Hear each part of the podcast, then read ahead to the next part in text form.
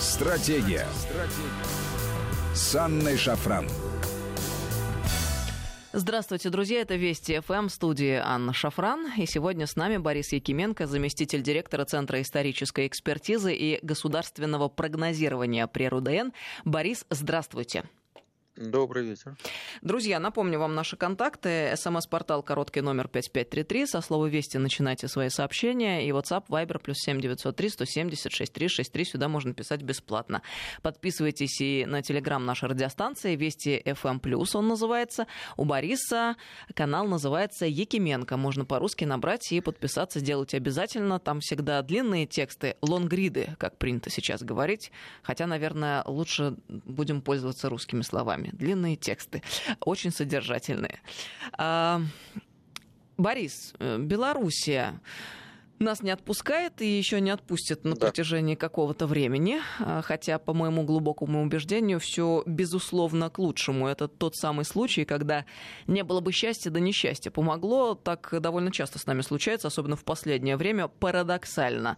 А, когда казалось бы, ну, очень сложные а, события приводят к совершенно неожиданным до последнего времени времени результатом позитивным. Я убеждена, что э, глубокая интеграция и ускорение той самой интеграции между нашими двумя государствами совсем не за горами, именно ввиду того, что сейчас в Беларуси происходит. Да, конечно, еще а, будут сложные моменты, будет усиление какое-то наверняка ближе к ноябрю, но уже в 2021 году, думаю, мы можем вообще оказаться в совершенно другом мире.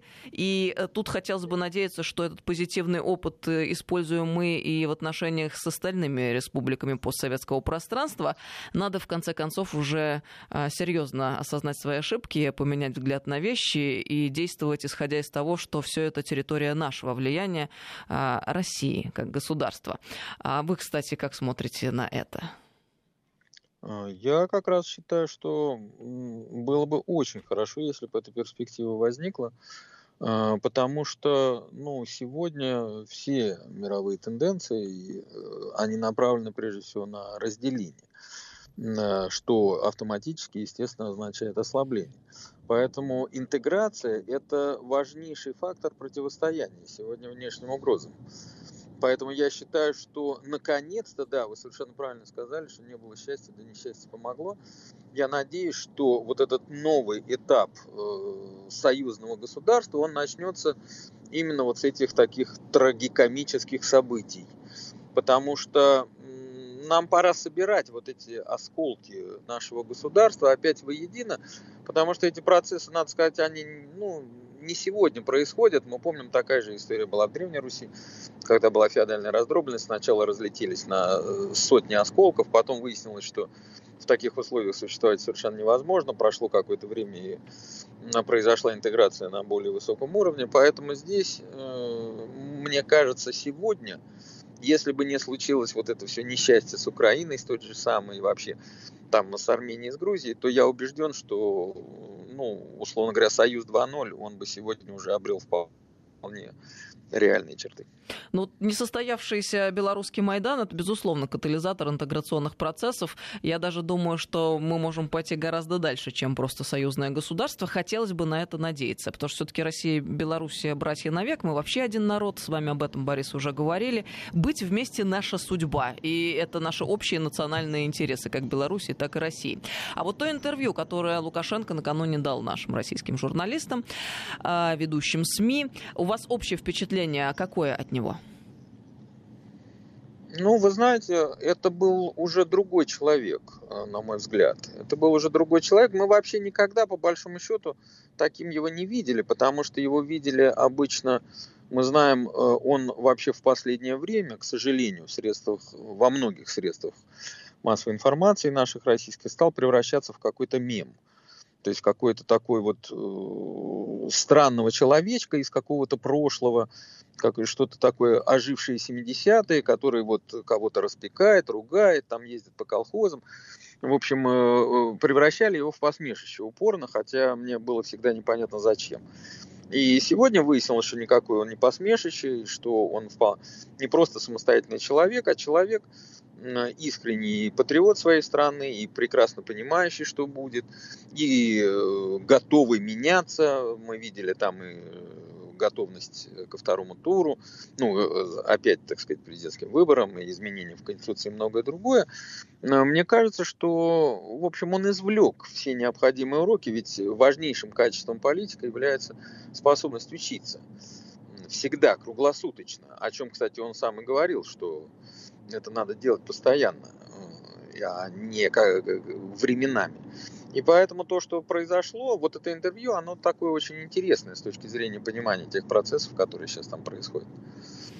Ну, кстати говоря, вот здесь хочется вас поддержать и с вами согласиться, и еще раз акцентировать на этом э, внимание, чтобы мы в России не говорили о Лукашенко, о его ошибках, ну, связанных, например, с попустительством белорусскому национализму, попытками усидеть сразу на нескольких стульях, да, безусловно, все это было. Но он оказался сильным лидером, который способен удерживать ситуацию и признавать ошибки, и это очень важно. И вот положа руку на сердце, только Лукашенко ведь на сегодняшний момент способен защитить Белоруссию от развала, от крови, от гражданской войны, других возможностей в обозримой перспективе, ну, по крайней мере, на ближайшее время, ну, просто нет, я считаю. Вот реально, может ли быть другая фигура, которая в состоянии удержать Белоруссию от э, краха? Я считаю, что нет, потому что он, безусловно, плоть от плоти. Э, этой страны и этого народа. Причем человек, действительно вышедший из самых низов, когда-то руководивший там колхозом, то есть имевший дело с землей. Ну, то есть, безусловно, он тот человек, который точно знает страну и имеет с ней прямую непосредственную связь, чувствует эту связь и связь с людьми, и чувствует, что люди ему доверяют. Ни один из тех, кто э, делал вид, что ему противостоит, вообще никакого отношения Э, к этой стране, кроме чисто формального, э, вообще не имеет. И поэтому, конечно, э, сегодня мы прекрасно понимаем, что так как ведет себя он, не повел бы себя человек, за которого реально проголосовал 2%. Понимаете, ну себя не обманешь, потому что чувствуется, когда как бы лидер повисает в воздухе, да, все понятно. Мы все хорошо помним, как в 96 году у Ельцина было 5%. Ну, это было, что называется, это видно было по всему. И видно было не только нам, но и видно было его окружение, ему самому. Поэтому здесь э, как раз вот мы видим, ну, мы видим, что это не человек, за которого проголосовал 2%, а который знает, что ему доверяют очень много людей, и от их имени он действует. Причем он говорит предельно откровенно, если меня не будет, да их же всех перережут. Это действительно так. Ну вот а почему Тихановская не требует пересчета голосов, продолжая вашу мысль? Ну потому что большинство проголосовало за Лукашенко. А для чего звучат требования сейчас о непризнании выборов? Потому что в случае вот текущей ситуации, а, в этом случае, да, оппозиция уже имеет какие-то серьезные шансы на победу. Но на самом деле ларчик-то вот именно так открывается, как по-вашему? Конечно, конечно. В том-то все дело. Они все прекрасно понимают. Да им никакая победа не нужна. Понимаете, им нужно быть Э, вот оппозиционерами, которые всегда пугают приходом к власти и никогда к ней не приходят. У нас в стране тоже очень много таких людей, которые больше всего на свете боятся, что когда-нибудь придется чем-нибудь руководить. Вечно второй – это просто ну, ну, замечательный пост, замечательная должность. Ни за что не отвечаешь, всегда все кругом виноваты, кроме тебя, и э, деньги капают. Поэтому в том-то все и дело, что вот мы как раз, э, что касается так называемой оппозиции, причем ну, настолько это все жалкое зрелище, что уму непостижимо, по-моему, нигде, ни в одной из постсоветских республик такого не было. Ну, конечно, мы понимаем, что они вообще ничего требовать не могут. От кого требовать? На каком основании? Это же понятно все. Вот мне очень понравилась риторика а, Александра Григорьевича Лукашенко как в разговоре с журналистами российскими. Он э, интересно так выразился. А, Будут стоять войска НАТО у границ союзного государства не у границ э, там, Беларуси, России, у границ союзного государства. Ну, в случае, если там начнется буза, и она достигнет каких-то результатов. Вот э, как серьезно э, переменилась эта риторика, и на самом деле э, мы все пришли к искомым результатам, желаемым. Э, вот как полагаете, э, насколько теперь уже э, можно рассчитывать на то, что именно эта позиция закрепится? Я имею в виду, конечно же, белорусского президента, и насколько плотно это осознание, то, что случилось? Ну, вы знаете, это же не сегодня риторика началась. Эти оговорки, причем такие, да, характерные оговорки, э, даже не случайные, наверное, когда вот он был на открытии Ржевского мемориала и говорил, что это наше Отечество, и не так давно, когда он говорил о стране от Бреста до Владивостока. Еще на параде да. Победы в Москве он сказал, э, уже после того, как закончился парад, проходя мимо трибун, в столицу нашей Родины приехал. Да, да, совершенно верно. То есть это все говорит о чем? Что, в принципе, вот это внутреннее решение им уже принято. То есть восприятие вот этой территории, да, как некоего единого государства, оно уже произошло. То есть необходимо просто оформить. Другое дело, что мне, конечно, очень жаль, что он пошел сначала вот этим фальшивым и каким-то вот, ну, совершенно сделочным путем. То есть он попытался для чего-то завоевать какой-то капитал вот путем этих там ссор с Россией, какими-то заигрываниями Западом, совершенно ну, не понимая, что ли, того, что на Западе никто их не ждет, причем особенно сейчас, когда там вообще ситуация ужасная. Ну вот, и вариант, вариант там только один, это только интеграция, только объединение. Причем если он боится потерять там какой-то свой пост, да не потеряет он ничего легко можно договориться о чем угодно, там, о наместничестве, там, назовите это как хотите. Все. Но я очень надеюсь, что вот у него все-таки мозги прочистились. Вот это какая-то странная игра, которую он вел, какие-то попытки наскочить на нас, э, больше повторяться не будут, потому что он понял – Путин же мог ему, собственно говоря, ответить тем же самым, сказать, ну давай, батька, выкручивайся, ты же там говорил, что мы такие сякие, но пробуй сам это теперь сделать. Но Владимир Владимирович же иначе себя в этой ситуации повел. Поэтому я надеюсь, что ему как-то это хорошо прочистило мозги то, что произошло. Да, вот эти интриги с побегом белорусской оппозиции, задержанием, исчезновением лидеров э, ее, насколько они вообще являются значимыми в разворачивающейся истории в этом сценарии? Или э, это вообще не так важно и какой-то десятый эпизод? Вы как на это смотрите? Не, но это часть этого сценария, традиционная часть. Они же всегда гонимы. Да, они должны быть, ну, какой лидер оппозиции не гонимый? Он должен быть от кого угодно гоним, хоть от кондуктора в трамвае, то есть неважно. То есть, э, потому что иначе просто на него никто не будет обращать внимания. Он должен быть жертвой. И эту жертвенность потом он должен э, очень удачно продать. Поэтому мы понимаем, что там это сейчас, вот эти гонения, а потом начнутся отравления новичками, а потом еще что-нибудь. В общем, это все хорошо известно, потому что по-другому на себя обратить внимание просто нынешней ситуации невозможно. А, поэтому ну, это нормально, это надо к этому относиться так же, как там э, какой-нибудь мокроте, который выделяется во время кашля и чихания. В общем, это абсолютно побочные, ну, естественные побочные эффекты всего вот этого Э, процесса борьбы, показушной борьбы за якобы за власть, за людей и так далее. Поэтому понятно, что ну, так должно быть. Мне просто вот показалось, вот э, для чего мы в принципе э, в таких подробностях пытаемся разобраться, кто куда посмотрел, куда побежал, э, в какую сторону, извините, плюнул, что сказал этот, что сказал тот. Вот какое-то, честно говоря, копание в в блохах, я прям вот так вот скажу. И какой практический выхлоп и результат мы хотим получить, разбираясь во всех этих многочисленных деталях и подробностях? Вот так вот, если посмотреть правде в глаза, понятно, что запущен сценарий, этот сценарий должен быть реализован. Он будет реализован в любом случае, ну то есть да, будут попытки стало, да. его реализовать. И а, есть одна фигура или есть другая фигура, по большому счету никакого значения это не имеет. Есть да, механизм, есть винтики в механизме. Сломался один винтик, значит, он будет заменен да, на да. другой. Ну, конечно, сложновато, может быть, найти деталь точно такую же, но вытащат новую, небольшие препятствия, но преодолимые. Да, да, в том-то все и дело, что там нет ни личности, ни каких-то ценных людей. То есть вполне может быть кто угодно.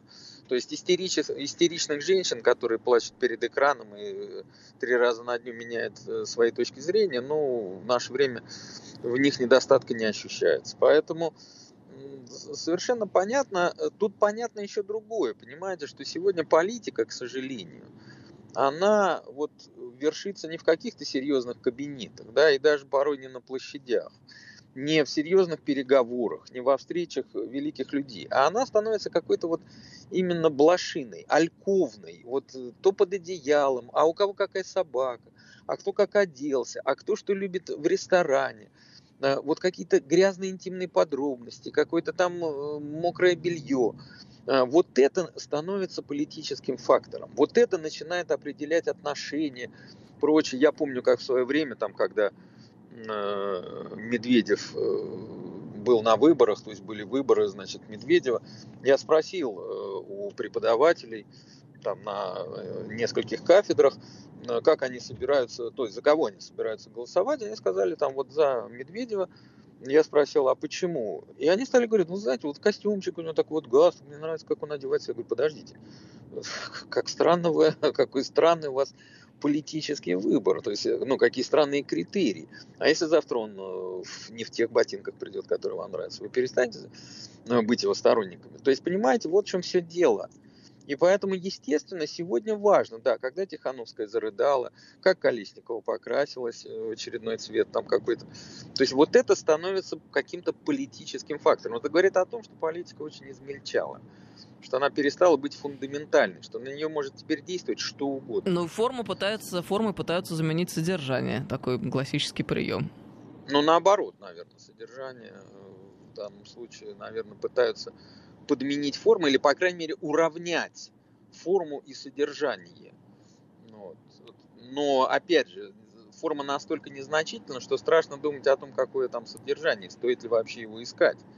Ну, давайте тогда для людей еще отдельно сформулируем. Мне кажется, вот э, вроде бы вещи очевидные, но э, надо э, вербализировать их. Вот волнует ли по-настоящему кого-то из наших западных коллег судьба исчезнувшей Марии Колесниковой. Ну, сейчас уже понятно, где она. Вот цинизм ситуации состоит в том, что нет, никого не волнует. И в данном случае Колесникова да, просто расходный материал, такой же, как ее сбежавшие соратники, как Тихановская. Ведь в этом и заключается самая большая ошибка оппозиционеров любой страны, где бы Майдан не случился по цветным технологиям. Они почему-то думают, что Запад их ценит за волю, за идеалы там, и так далее, но спецслужбам-то западным вообще глубоко безразлична их судьба, самочувствие, устремления высокие и так далее. Для большого брата все, винтики механизма. Нет, так о чем и речь? Это просто средство для достижения определенных целей.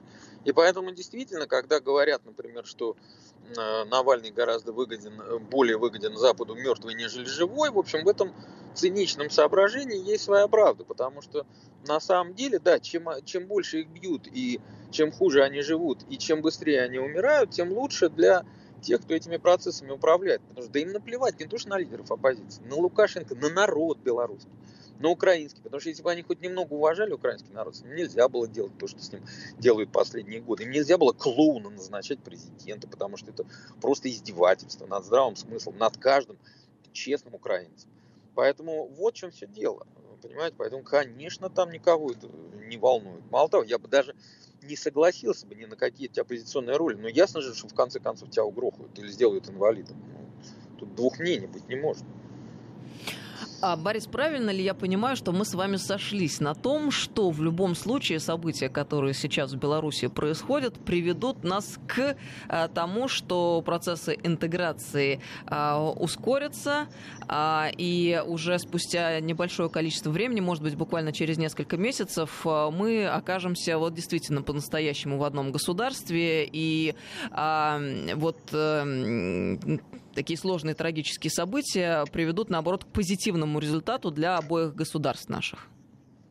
Э, я думаю, что к Новому году мы будем жить уже, ну, как говорят, в другой стране. То есть мы увидим действительно другую политическую реальность. И других вариантов у нас нет, потому что это сегодня единственное, по сути дела, окно э, вот в данном случае на Запад. Потому что я уже говорил, еще раз скажу, если бы там случилась катастрофа, похожая на украинскую, то у нас образовался бы вот этот кровоточащий пояс из врагов от Черного моря до Балтики. И все. И тогда вот вообще, то есть все, ни, никаких выходов на Запад, по крайней мере прямых, уже бы не было. Поэтому то, что так получилось, это, конечно, очень важно. Я считаю, что не только в данном случае Лукашенко нужно менять форму отношений, но и нам нужно прекращать вот эту болтовню, последний диктатор Европы, а вот он, а вот это, ребята, хватит. Я понимаю, чем, занимаются главные редакторы определенных газет и кто им за это платит. Вот, но, Борис, да. Да, если мы хотим, чтобы все-таки у нас это государство состоялось, заткните, пожалуйста, рот вот этим болтуном.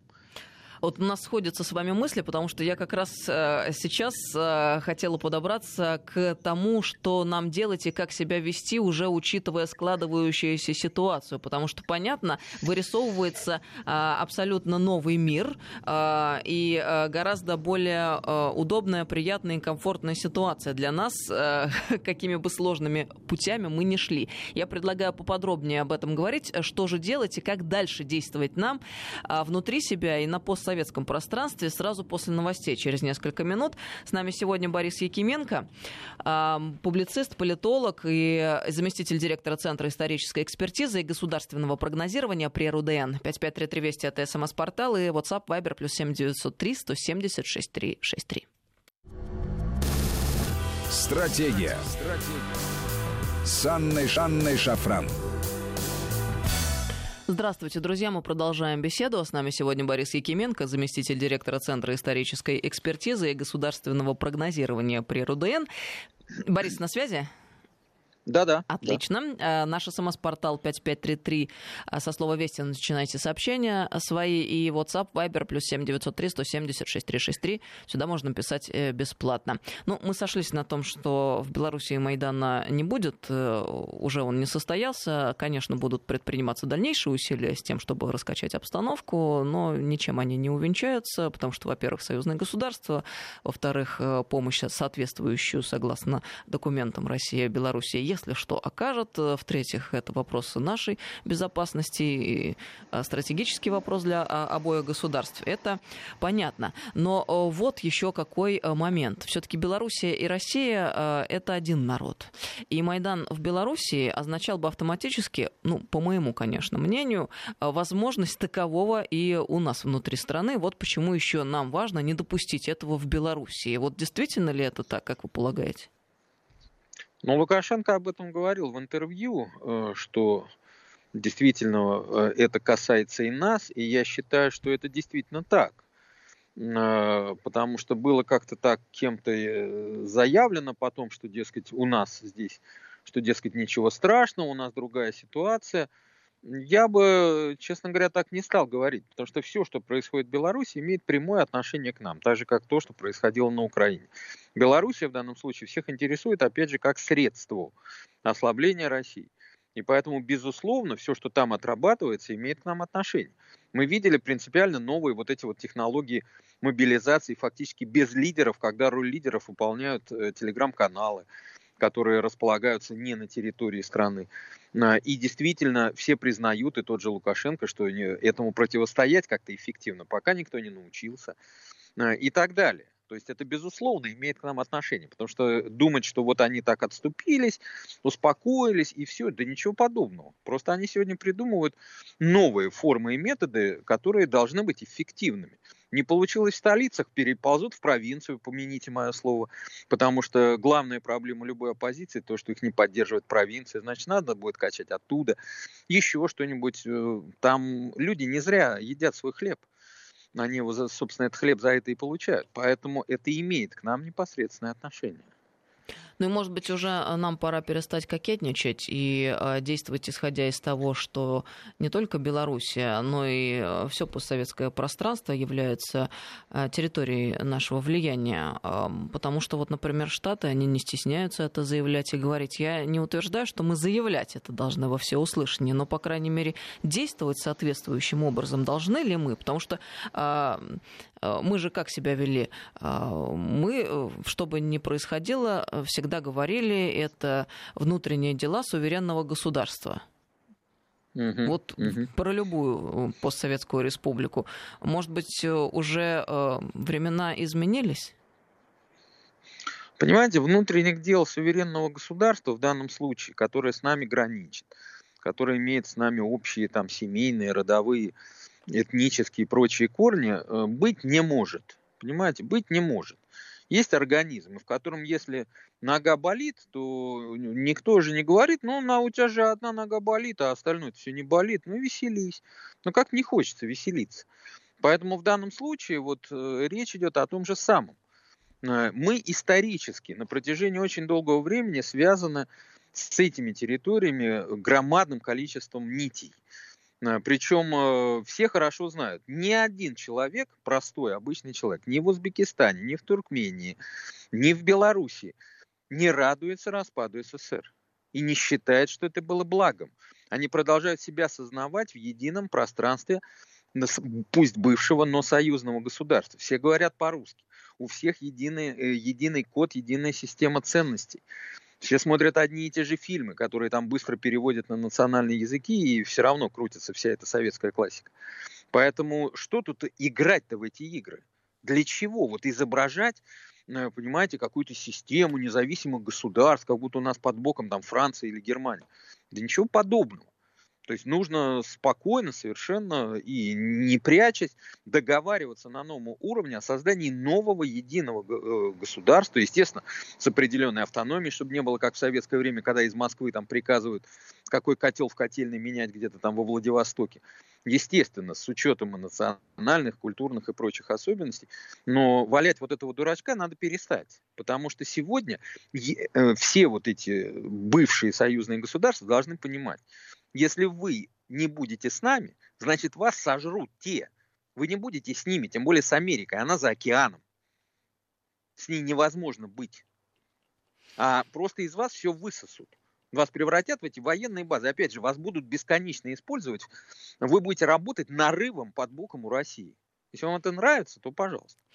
Э, Владимир Вольфович Жириновский тут э, накануне высказал мысль о том, что если провести честный референдум или честные референдумы э, во всех республиках постсоветского пространства, то есть такая серьезная убежденность в том, что, если мне не изменять память, он сказал, 70% э, проголосо- проголосуют за восстановление Советского Союза. А вы как относитесь вообще в принципе к такой возможности и вот к такой цифре, которую Владимир Вольфович предлагает? Ну, я думаю, что, в общем, он недалек от истины. Ну, пусть не 70, там пониже, но тем не менее это действительно так. Другое дело, что не нужно повторять эти слова там восстановлению Советского Союза. Нельзя его восстановить вообще. Э, в одну реку нельзя войти дважды. Там, когда э, распадалось на отдельные государства княжество Киевская Русь, а сложилась из этих княжеств уже Московская Русь. Никто не говорил, восстановим Киевскую Русь. Ну, вот, об этом речи не было. Поэтому мы не должны э, как бы обольщаться. Все, эта эпоха прошла. Она ушла навсегда, и речь идет о том, просто чтобы воссоздать единое геополитическое пространство на основе тех культурных, исторических, этнических и прочих связей, которые есть. Потому что у нас, может, они не очень чувствуются, но, например, ну, там, в Москве, но те, кто живут вот на границах с Украиной, с Белоруссией, ну, вот, наверное, если вы с этими людьми поговорите где-нибудь в каком-нибудь Белгороде, да у них все завязано было на Украину. Они бесконечно туда ездили, все. Так же, как в Узбекистане где-нибудь на границе с Туркменией. Ну, половина семьи здесь, половина там.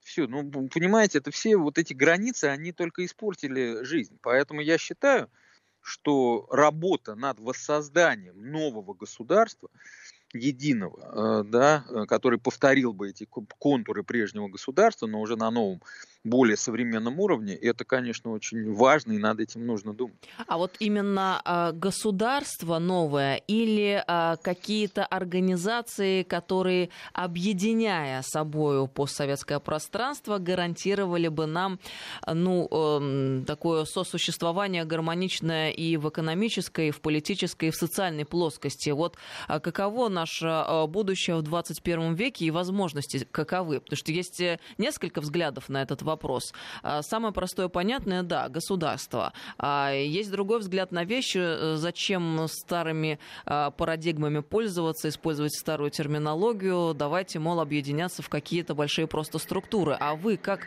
смотрите на этот вопрос и как вам кажется, было бы более правильно либо эффективно? Ну, понимаете, мне кажется, что мы сейчас спорим о терминах.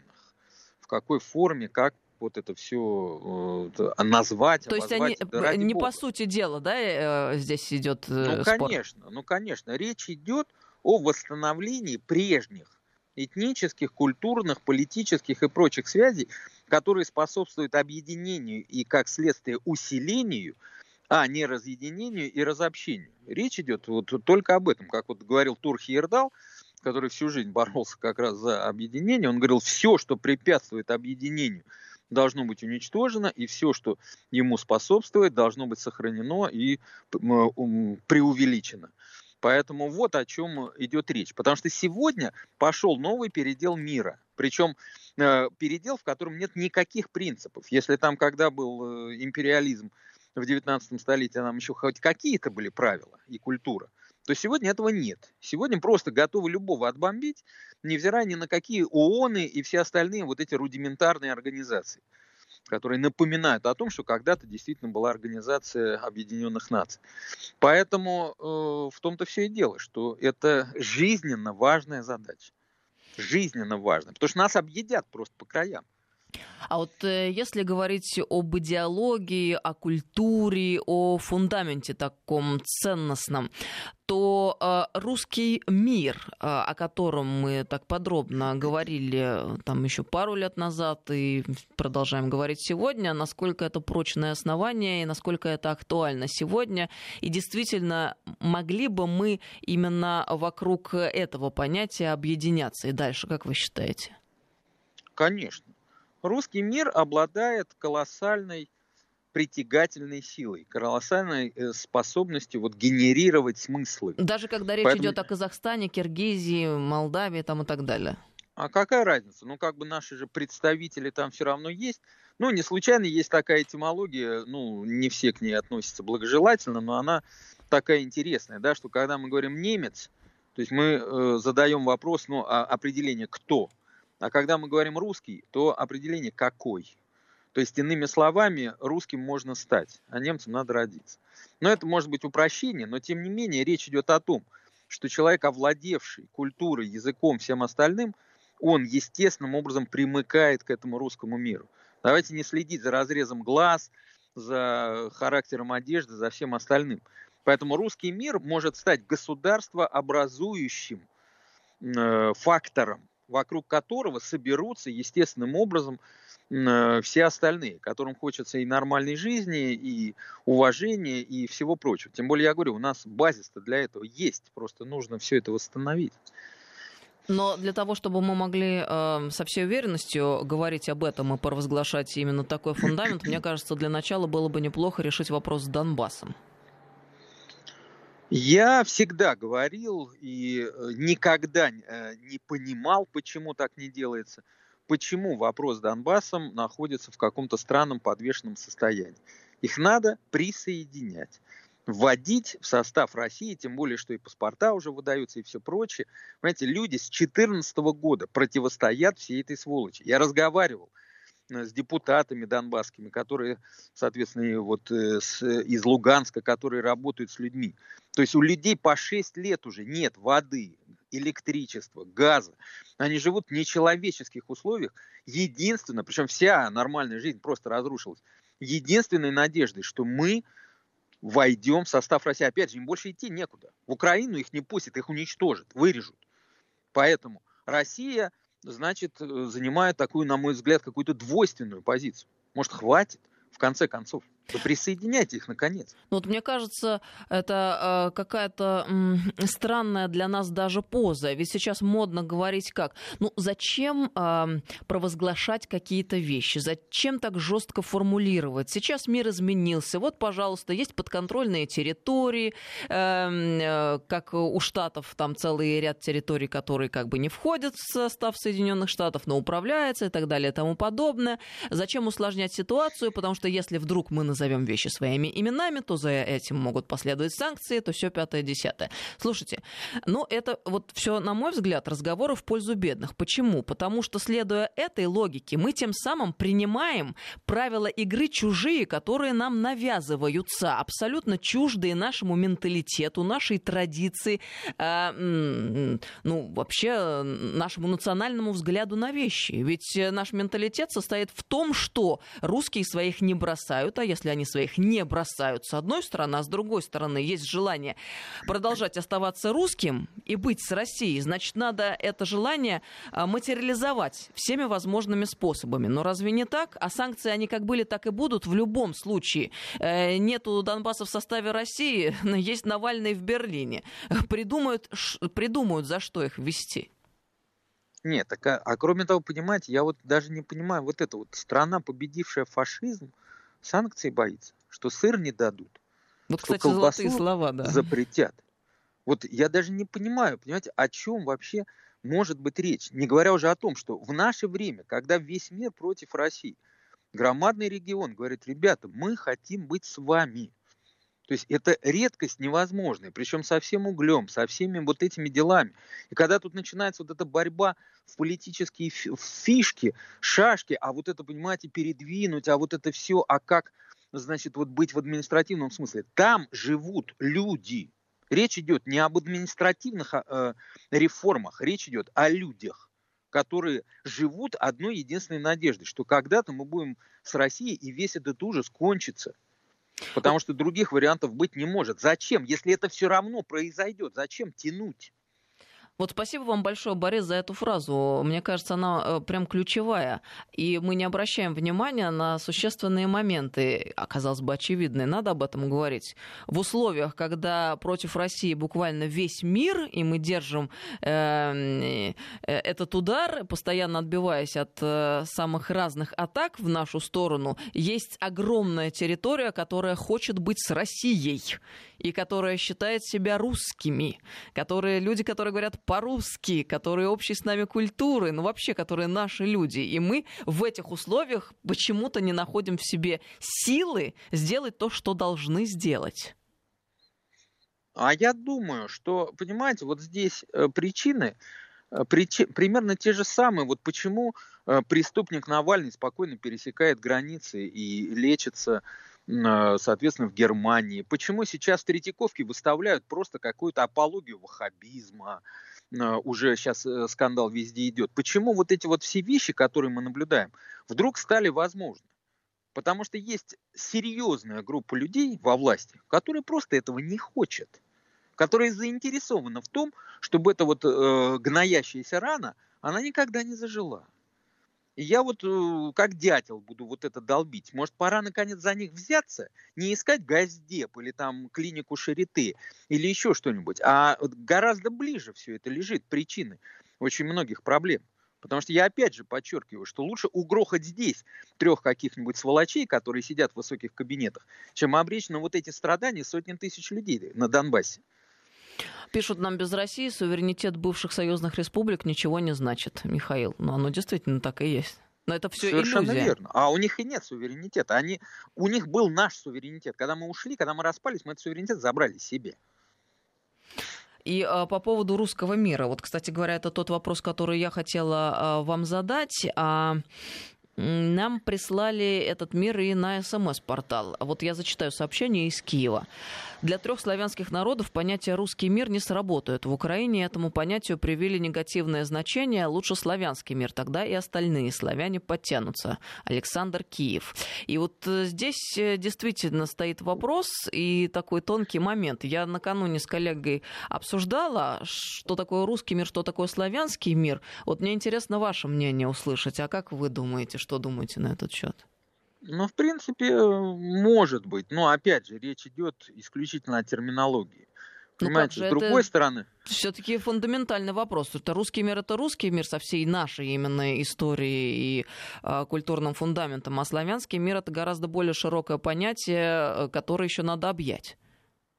Ну, понятие широкое, но все-таки несколько дальше оно находится от нашего внутреннего вот понимания, ощущения, чем русский. Потому что, ну, спросите любого человека, кто он, он же вам не скажет, я славянин. Да, вот то есть как-то не, не ну, цепляет, да? Правильно это какая-то уже этнография получается, понимаете? То есть какая-то э, история России древнейшего периода.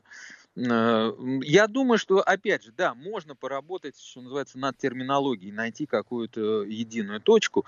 Но, опять же, мне кажется, когда речь идет о том, будем мы жить или мы объединимся с Россией, с русским миром, то всякие вот эти разговоры прекращаются. Потому что это хорошо сидеть и рассуждать, когда ты типа, э, когда вокруг тебя Швейцария. И все очень хорошо. А вот в нынешних условиях, я думаю, что вот сейчас спросите на Донбассе, там же много, наверное, украинцев, да, живет и прочих, а вот хотите вы в русский мир? Вот будут, они даже не поймут этого вопроса. А еще одно сообщение зачитаю. Здравствуйте. А почему только Донбасс, а Приднестровье 30 лет уже в ожидании находится? Сергей Мытищи. Я согласен с этим. Надо все вот эти странные, спорные, подвешенные территории, надо э, окончательно превратить, э, конечно, в часть России. Надо, я подчеркиваю, надо прекращать тянуть вот эту резину. Причем непонятно зачем. Вот ни одного ни одной причины я не вижу для того, чтобы продолжать годами тянуть вот эту историю. Ну тогда уже давайте вспомним и Абхазию, и Южную Осетию, что уж там. Конечно, конечно. Если кто-то хочет состав России, нужно немедленно раскрывать объятия. И мне, кстати говоря, кажется, вот сейчас я подумала, это был бы вполне логичный шаг после того, как мы проголосовали за поправки в Конституцию. Ведь мы в этот момент абсолютно перпендикулярно поступили тем процессам, которые в мире разворачиваются. Ну, имея в виду прежде всего западно, западный мир, западноевропейский. Конечно, конечно. В том-то все и дело. Конституция создает все условия для вот этого объединения, в то время как на Западе идут сплошные дезинтеграционные процессы. То Каталония там отделяется, то там э, в Британии уже который год там тянутся, э, делаются попытки этого раскола. Как раз Европа сейчас настроена на бесконечные расколы. И вот эта э, дикая вот эта вот пандемия, вернее, игра под названием пандемия, которая вновь выстроила границы и все прочее, и разделила людей, и заставила их бояться друг друга, в общем, еще усилила эти процессы. Мы, наоборот, должны показывать, что у нас работает все по-другому. И давайте еще вот какой момент отметим. У них мало того, что дезинтеграция, так она еще и подкрепляется вот этой ересью либеральных и абсолютно чуждых здоровому большинству э, людей э, ценностей, ЛГБТ и прочее вот эта ересь. А у нас мало того, что возможно вполне интеграционные процессы, так мы еще и в поправках к Конституцию э, проголосовали за здоровое будущее в виде традиционных ценностей которые провозгласили. Да, да, я считаю, что мы создали вот путем поправок Конституции основы будущего европейского единства, по сути дела перепрыгивая сразу через всю вот эту ахинею. Через... То есть мы говорим о здоровом будущем Европы, как бы, ну, принимая во внимание то, что сегодня Европа глубоко больна. И мы, к сожалению, тоже постепенно заражаемся частью этих болезней. Но у нас есть шанс выздороветь. Мы только что с вами, Борис, нащупали пути решения вопросов. Спасибо вам большое. Ну, слышали бы нас. Мы будем последовательно действовать и уверенно будем услышаны. Борис Якименко, заместитель директора Центра исторической экспертизы и государственного прогнозирования при РУДН, был сегодня с нами. Благодарю. Друзья, всем доброго вечера.